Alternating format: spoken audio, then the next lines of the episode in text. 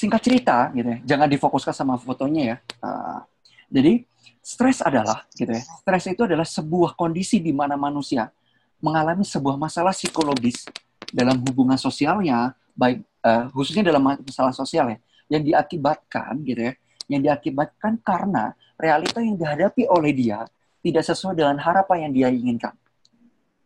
Sekali lagi, stres adalah atau ya stres adalah sebuah kondisi di mana terjadi sebuah permasalahan psikologis pada manusia. Ini mungkin kalau ada orang psikologi bakal paham banget nih sebenarnya.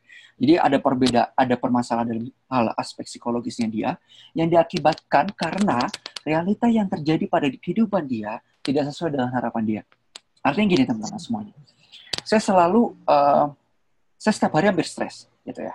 Karena saya selalu mikirnya ABC gitu ya. Saya tidak mikir satu hal. Kalau saya hanya mikir pekerjaan saya, saya uh, itu tidak akan membuat saya pusing. Tapi ketika saya berpikir satu, dua, tiga hal, uh, saya, sekarang ini saya selalu memikirkan tiga hal dalam hidup saya dalam setiap hari. Uh, empat hal, sorry. Pekerjaan, yang kedua masalah jago preventif, yang ketiga adalah bisnis, yang keempat adalah agama. Itu yang selalu memutar dalam otak saya. Nah, kenapa sih pada akhirnya 24 jam yang kita miliki itu bisa berbeda pemikiran dan bahkan bisa membedakan stres, kadar stres yang kita alami. Misal gini, saya dengan uh, di sini ada namanya Farah.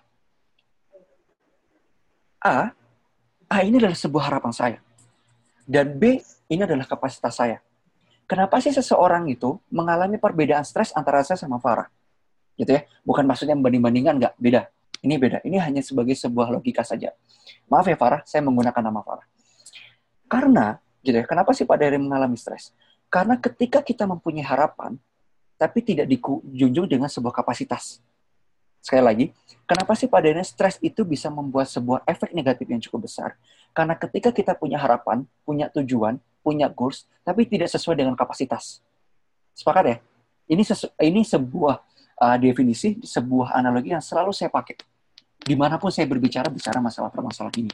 Artinya, manajemen kontrol terhadap stres itu tergantung bagaimana sejauh mana kapasitas kita menghadapi goals yang akan kita kejar. Nanti saya akan jelaskan secara detail bagaimana saya mengelola kedua hal tersebut. Sepakat ya? Sabar dulu. Ini masih ada sekitar 15 slide dan waktunya tinggal 10 menit lagi. Ini ada chat apa ya? Sorry, ini ada chat. Bentar. Ada chat. Oke. Okay. Terima kasih Farah, udah udah mau dipakai namanya. Oke, okay, saya lanjutkan. Lalu apa sih yang pada akhirnya membuat seseorang itu gitu. Ini sebelum saya bicara masalah sharing pengalaman saya untuk mengelola stres, apa sih yang pada akhirnya menjadi dampak terbesar ketika seseorang itu terkena dengan penyakit namanya stres? Bahkan bisa dibilang teman-teman semuanya, penyakit jantung koroner, penyakit hal-hal yang sifatnya uh, apa namanya ya berhubungan dengan pembuluh darah, berhubungan dengan psikologi sosial, itu bisa dimunculkan dari akibat kita terlalu stres dan kita tidak bisa mampu mengelola stres dengan baik kayak gitu. Makanya kenapa pada akhirnya orang yang kena jantung koroner atau pecah pembuluh darah tiba-tiba terjadi bukan hanya karena dia tertumpuk oleh kolesterol, tidak. Tapi karena dia pembuluh darahnya atau jantungnya tidak bisa atau mengalami permasalahan dalam uh, ini ya otak dan hatinya ya. Otak dan hatinya mengalami proses di mana proses tersebut menimbulkan peredaran darah di jantung itu tidak bersirkulasi, bersirkulasi dengan normal itu permasalahannya. Akibatnya ada yang kencang ketika kencang kita stres, habis itu lo, uh, loyo lagi. Kayak gitu. Jadi kita harus kelola itu dengan baik. Nah, yang pertama apa teman-teman semua? Ini yang saya ceritakan adalah bagaimana kondisi di tataran nasional. Karena ini hampir 80% webinar malam hari ini itu adalah mahasiswa. Pertama adalah depresi. Apa sih sebenarnya depresi itu? Depresi itu sebuah gejala. gitu ya. Sebuah permasalahan gejala yang kita alami. Di mana proses gejala itu misal teman-teman tuh merasa bahwa tidak ada harapan buat saya untuk mencapai goal tersebut. Ini pernah nggak dialami sama teman-teman semua? Saya yakin pernah. Misal, ini bagi mahasiswa semester akhir, semester 8, saya juga pernah mengalami ini.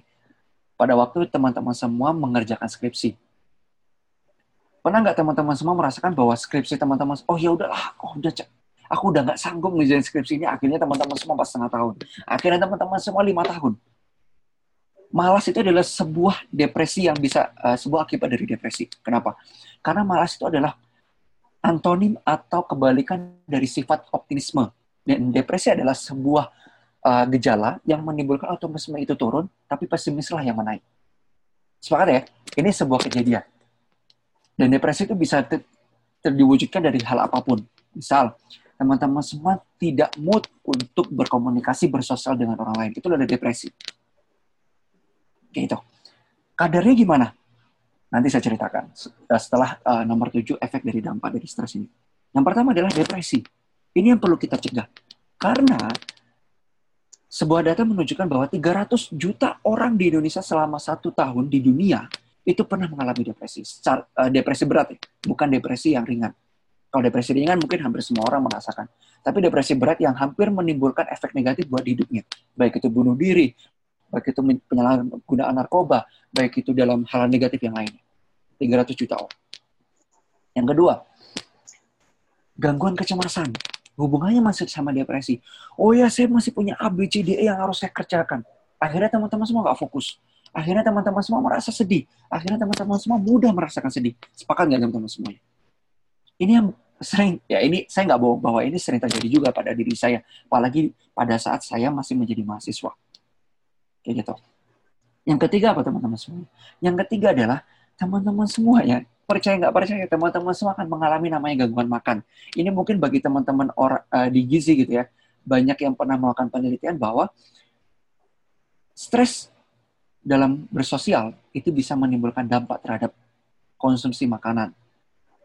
Sering nggak teman-teman semua kalau udah depresi, wih makannya banyak. Ada juga orang yang sering stres, makannya sedikit. Sering nggak? Sering banget. Kayak gitu. Makanya kadang obesitas itu bisa dipengaruhi oleh stres. Kayak gitu. Kenapa? Karena dari pola konsumsi akan berubah.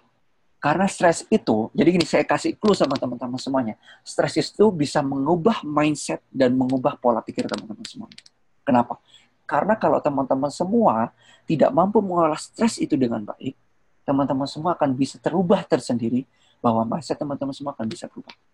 Kayak gitu. Termasuk dari gangguan pola makan teman-teman semuanya. Hari ini misal teman-teman semua harusnya makan pagi, siang, sore gitu ya. Atau pagi, siang, malam. Tapi karena teman-teman punya permasalahan, teman-teman semua akan bisa makan pagi dan siang, malam. Udah udah males, capek, udah tidur. Padahal teman-teman semua sudah termetabolisme dalam tubuh bahwa pagi, siang, dan malam teman-teman semua harus makan. Kayak gitu. Dan bahkan bisa juga obesitas gitu. Wah, saya udah stres nih. Ayo udahlah makan yang banyak, makan yang sedikit banyak. Ini adalah gangguan makan yang sering terjadi di dalam mahasiswa. Yang keempat, bisa menyakiti diri sendiri teman-teman semua. Ini yang pernah sering terjadi. Uh, ini uh, sebuah permasalahan psikologis yang pada akhirnya uh, tidak apa ya uh, banyak sekali orang mengalami seperti ini. Meng, baik menggunakan silet, baik menggunakan hal-hal yang negatif lainnya, kayak gitu. Kalau teman-teman tahu, mungkin sahabat teman-teman semua banyak uh, apa ya satu dua orang lah mungkin nggak banyak masih banyak yang belum sampai makan ini. Tapi ada nggak? Ada. Mahasiswa dulu saya di kampus sering banget ada orang yang pada akhirnya depresi benar berlebihan. Yang paling sering terjadi apa? Penyalahgunaan alkohol dan narkoba. Mabuk mengonsumsi alkohol berlebihan. Itu semua kejadian teman-teman semuanya. Dan bahkan ini bisa, uh, sampai gitu ya tataran mahasiswa uh, mahasiswa itu adalah salah satu konsumen terbesar buat uh, penjual narkoba. Coba deh kalau teman-teman semua lihat. Hampir semua orang, bukan hampir semua, hampir mahasiswa itu mudah sekali terpengaruh dengan narkoba. Oke? Okay? Yang terakhir apa teman-teman semua? Insomnia. Susah tidur. Ini sering terjadi. Bahkan uh, saya dulu pernah uh, satu malam saya susah sekali tidur. Oh enggak, dua malam, hampir dua malam lebih. Saya susah sekali untuk tidur. Karena pada akhirnya stres saya itu berlebihan sekali. Itu pertama. Terus yang kedua adalah saya selalu berpikir masalah kerjaan. Baik nggak? Ya sebenarnya nggak baik sih teman-teman Kayak gitu. Jadi ini adalah sebuah dampak yang terjadi ketika eh, sebenarnya ini stres itu adalah simptom. Ya, stres itu adalah sebuah gejala. Tapi stres itu juga bisa disebut dengan pemicu. Jadi uh, pol, uh, definisinya bisa disesuaikan dengan uh, wujud yang terjadi pada diri kita. Kayak gitu. Ini kan adalah dampak. Berarti stres itu adalah sebuah simptom yang padanya bisa memunculkan efek-efek uh, negatif seperti ini. Yang terakhir adalah berkurangnya konsentrasi. Jadi ini uh, ada hubungan sekali dengan penelitian saya sekarang bahwa stres kerja itu bisa menimbul uh, menjadi sebuah dampak atau menjadi sebuah pemicu terhadap sebuah penyakit yang namanya fatigue. Fatigue itu bisa disebut penyakit karena uh, banyak yang belum membahas ini tapi tapi fatigue itu adalah sebuah kondisi di mana berkurangnya konsentrasi dan perhatian kita terhadap suatu hal yang itu menimbulkan uh, terhadap sebuah hal yang bisa menimbulkan uh, efek negatif buat kita. Kayak gitu. Maaf ya, habis ini saya bercerita kenapa pada akhirnya saya selalu bilang stres itu negatif. Tapi habis ini saya bicara masalah kenapa stres itu bisa jadi positif. Oke, okay? yang terakhir apa? Berkurangnya konsentrasi.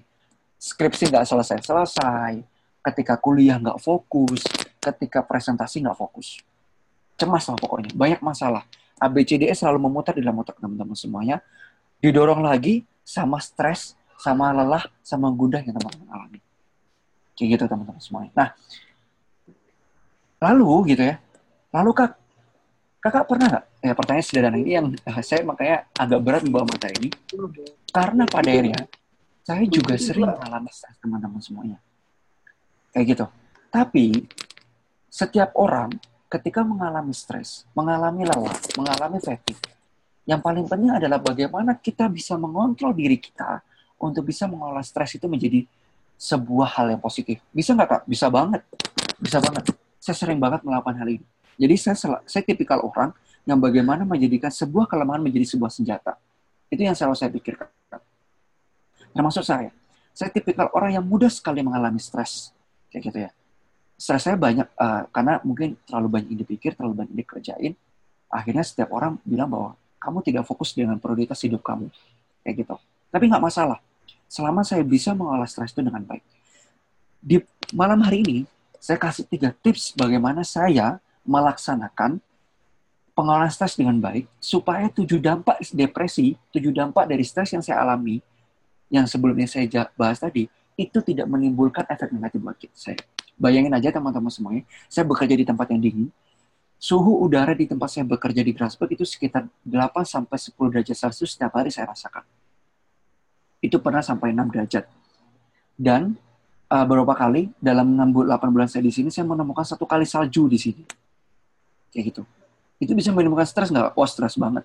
Di lingkungan kerja saya sekarang tidak ada uh, cuma ada satu mall gitu ya. Dan saya berada di tengah hutan. Stres nggak? Oh, bisa menimbulkan stres. Tapi apa yang pada ini membuat saya selalu bisa mengolah stres itu dengan baik? Oke? Okay? Ini hanya tiga tips. Uh, mungkin ini yang paling saya lakukan ketika pada akhirnya saya selalu uh, mengalami stres setiap harinya gitu ya. Bahkan saya bisa dibilang setiap hari. Makanya nggak tahu teman-teman semua di Rafa itu meminta saya mengalami stres ini, tapi mungkin uh, itu adalah salah satu kekuatan saya. Yang pertama apa? Yang pertama saya selalu menekankan pada diri saya bahwa saya tidak mau berhenti untuk belajar. Never stop to learn. Why? Karena stres bisa dihilangkan ketika kita berusaha atau selalu menekankan pada diri kita untuk fokus dengan hal kebaikan. Saya tanya sama teman-teman semuanya, belajar ilmu itu hal baik atau hal buruk? Atau malam ini deh buat teman-teman semuanya. Mungkin bagi sebagian orang jomblo akan stres karena tidak ada temannya.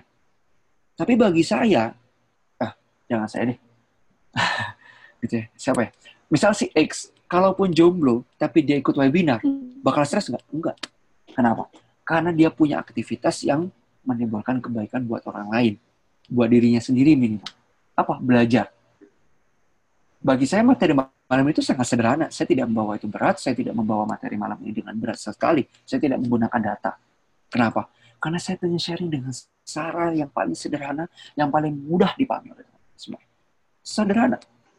Perbanyak belajar tentang hal apa pun. Yang berbau positif ya, jangan berbau negatif. Misal teman-teman semua malam ini belajar masalah uh, bagaimana minum alkohol. Jangan gitu. Harus berbau positif. Kayak gitu.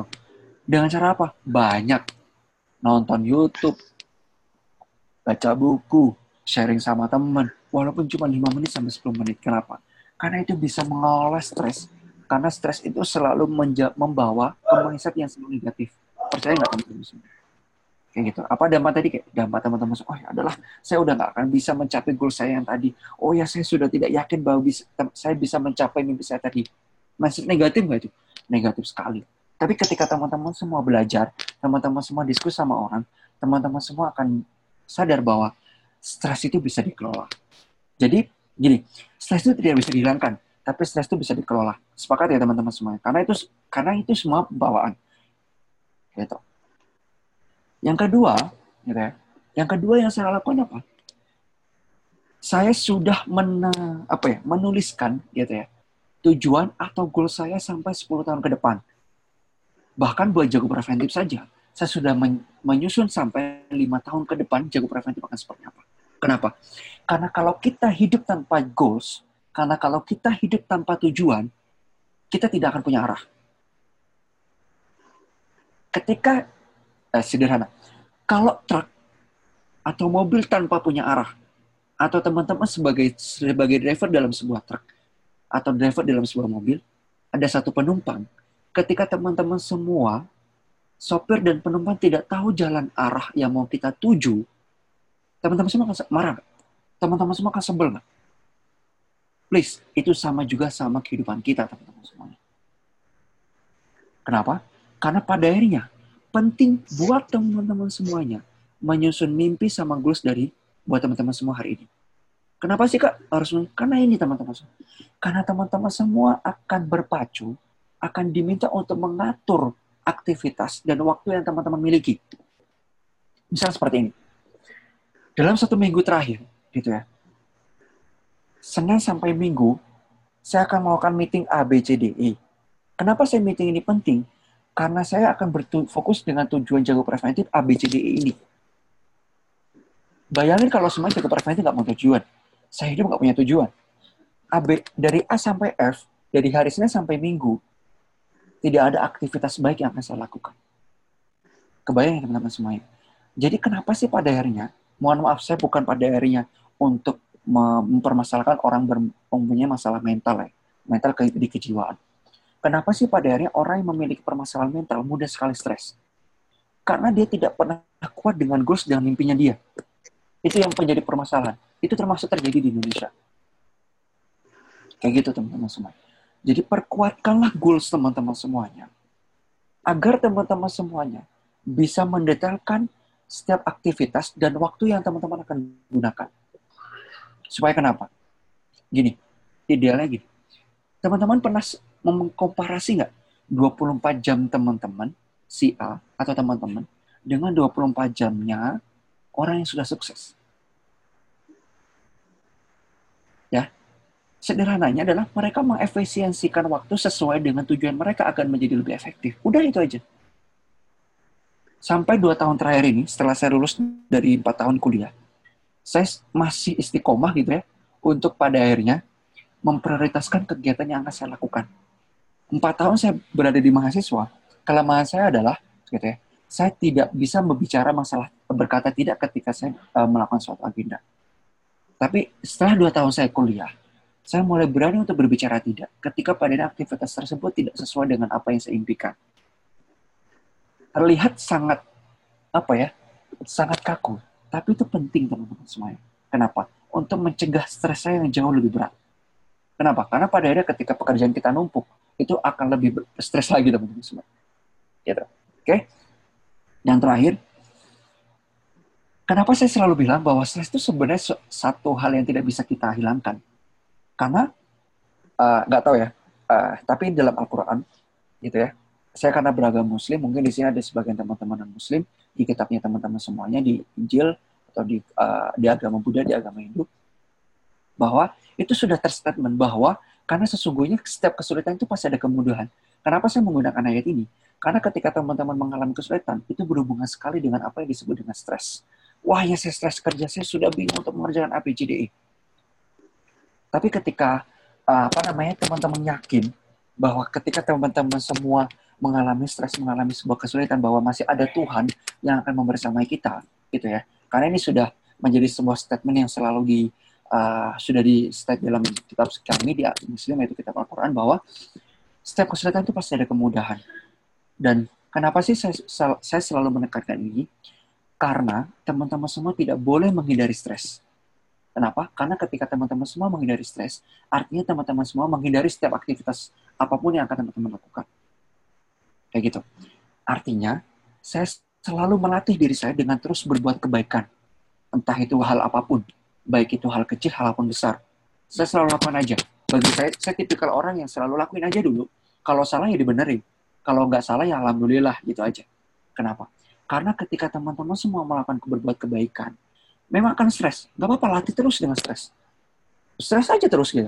Karena ketika teman-teman stres, teman-teman semua akan sadar bahwa bahwa hari ini teman-teman semuanya, oh iya, kemarin saya stres A, tapi saya pada hari ini nemuin solusi. Oh ya, solusi ini udah saya pernah alami kok. Besoknya saya stres lagi. Oh ya, saya stres B ini udah saya pernah alami. Oh, saya udah bisa ngelas dari sini. Artinya apa? Experience is the best teacher. Artinya, experience teman-teman semua dalam mengelola stres itu nggak cukup cuma sekali. Harus beribu-ribu kali. Harus berjuta-juta kali teman-teman semua harus mengalami itu. Harus menyelami. Jadi saya, saya tipe orang aja kayak, kalau teman-teman semua eh, dekat dengan salah satu tim saya di Jago Preventif, tanya deh, bahwa mereka itu sering banget stres akibat pekerjaan yang mereka kerjakan di Joko Preventif. Kenapa? Karena bagi saya itu nggak masalah. Kenapa? Supaya teman-teman semua belajar. Stres itu memang harus dialami. Stres itu nggak boleh dihindari. Stres itu teman-teman harus adain. Kalau teman-teman semua nggak stres dengan hal kebaikan, artinya teman-teman semua itu no activity dalam kehidupan.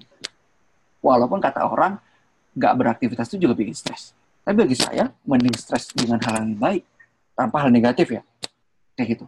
Artinya apa? Latih diri dengan terus berbuat kebaikan terus-terus. Hari ini belum berbuat kebaikan, lakuin aja. Ha, besok mau ngelakuin kebaikan apa lagi? Yang bikin pada akhirnya kita stres, kita bisa bagi uh, kita bisa belajar bagi waktu, kita bisa belajar untuk bagi prioritas. Saya bicara seperti ini, memang pada akhirnya banyak buku yang sudah men-statement ini. Tapi pada akhirnya saya lakuin dulu. Kalau nggak saya lakuin, ibaratnya nih, saya punya salah satu tokoh di Instagram gitu ya itu namanya jual-jual ludah aja gitu jual-jual omongan aja jual buku orang kita omongin nggak kayak gitu saya selalu nekanin sama tim saya lakuin dulu. Kalau nggak kalau udah salah kita benerin. Kalau benar ya kita pertahani misal webinar seperti ini. Alhamdulillah selama webinar ke-13 ini sudah banyak uh, masukan-masukan. Bahkan mohon maaf uh, ini bukan kita sombong atau bagaimana. Bahkan udah ada salah satu perwakilan persakmi atau yakmi yang udah mau siap untuk akhirnya berbagi dengan kita. Simple, konsisten aja. Sederhana nggak? Ya sederhana banget gitu. Kita belajar kayak uh, lama ya. Saya saya tipikal uh, saya pada waktu menjadi ketua BEM dulu di fakultas saya dulu hampir satu tahun kita bisa mengadakan belasan sampai puluhan seminar kayak gitu. Tapi dengan adanya webinar seperti ini, saya bisa ketemu orang-orang yang dari Surabaya, orang dari Jember, tanpa teman-teman semua ngeluarin sepeser pun uang dari uang tiket saya yakin teman-teman semua malam ini cuma ngabisin 100 atau 200 megabyte untuk meeting malam hari ini. Sederhana, tapi ilmu teman-teman itu naik terus. Kayak gitu. Hal yang kami lakukan di Jago Preventif untuk bisa berbagi dengan teman-teman semuanya. Kenapa? Karena kami yakin bahwa ketika kami mengalami kesulitan di Jago Preventif, Tuhan atau Tuhan saya di Muslim itu adalah Allah akan selalu membersamai kita dalam setiap kesulitan dan kemudahan. Jago Preventif dibangun dari empat bulan atau lima bulan yang lalu kita mengalami banyak uh, ya kesulitan dan kemudahan yang kita sudah alami. Dan alhamdulillah pada akhirnya kesulitan dan kemudahan itu membuat kita banyak belajar untuk pada akhirnya kita fokus terhadap tujuan kita. Itu semua gitu ya, saya sharingkan pada malam hari ini. Apa yang saya alami malam hari ini, apa yang saya sharingkan malam hari ini adalah sebuah hasil dari pengalaman yang saya lakukan. Benar tidaknya itu kembali sama teman-teman semuanya karena benar itu selalu dari Tuhan, salahnya itu dari dari saya. Semoga materi malam hari ini bermanfaat bagi teman-teman semuanya. Semoga teman-teman yang semua yang pada area stres malam hari ini sudah mulai tahu, oh ya stres itu wajar. Kayak gitu. Tapi jangan sampai stres yang teman-teman alami tidak bisa dikelola dengan baik. Akhirnya teman-teman semua bisa melakukan suatu hal yang tidak baik. Itu aja sih. Saya sarankan apa pun yang stres teman-teman alami adalah sebuah hal yang positif karena saya selalu bermindset bahwa capek, lelah, fatigue, atau gundah itu adalah salah satu buah hasil dari setiap apa yang kita kerjakan. Jadi itu sebuah pembelajaran sehingga teman-teman semua bisa bertahan belajar terus-terusan. Jangan lelah untuk belajar, tingkatin kapasitas supaya teman-teman semua bisa mencapai goals, supaya teman-teman bisa mencapai harapan atau tujuan teman-teman inginkan. Sekian dari saya. Terima kasih buat teman-teman semua. Saya kira udah pas 20 menit atau lebih. Saya mohon maaf. Uh, semoga bermanfaat. Silahkan kalau ada yang tanyakan atau lebih det uh, detailkan, silakan dituliskan ya, di kolom chat. Saya kembalikan kepada Anis selaku moderator malam hari ini. Terima kasih. Selamat malam.